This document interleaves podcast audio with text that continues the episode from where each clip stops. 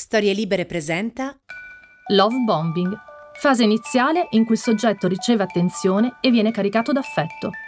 Circondato da una sensazione d'amore e pienezza, il soggetto è portato a pensare di trovarsi in una nuova famiglia.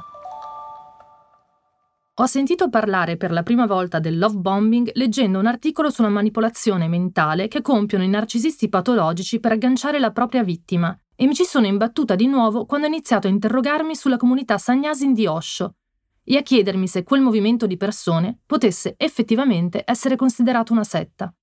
Proprio qui, su Storie Libere all'interno di Soli, alcuni dei bambini cresciuti nelle comuni hanno utilizzato spesso quel termine. Sono Roberta Lippi e per lavoro scrivo. Ho scritto per la TV, la radio e il web e infine a voce, per Storie Libere appunto, un podcast che si chiama Soli.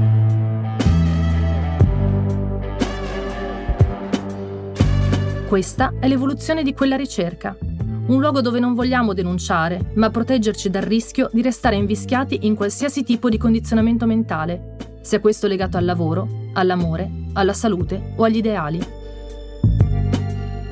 Cercheremo di capire insieme perché un giovane satanista, una madre che passa i suoi pomeriggi a vendere prodotti di bellezza su internet, un figlio che decide di arruolarsi nell'ISIS o una donna che si ritrova fidanzata con qualcuno che neppure esiste, abbiano in realtà molto in comune. Tutte queste storie iniziano da necessità simili. L'esigenza di trovare un posto per se stessi, un luogo fisico o mentale dove sentirsi riconosciuti, il bisogno di avere risposte e diventare parte di qualcosa di unico, quasi magico. Ognuno di noi, anche se pensa che non sia possibile, è potenzialmente pronto a entrare in una setta. Per comprenderne il perché, Continueremo a parlare con chi ha a che fare con questi meccanismi psicologici ogni giorno, ma soprattutto racconteremo e ascolteremo le esperienze più incredibili di chi ha vissuto sulla propria pelle cosa significa entrare e uscire da una bruttissima storia, che lì per lì sembrava una delle più belle avventure della vita.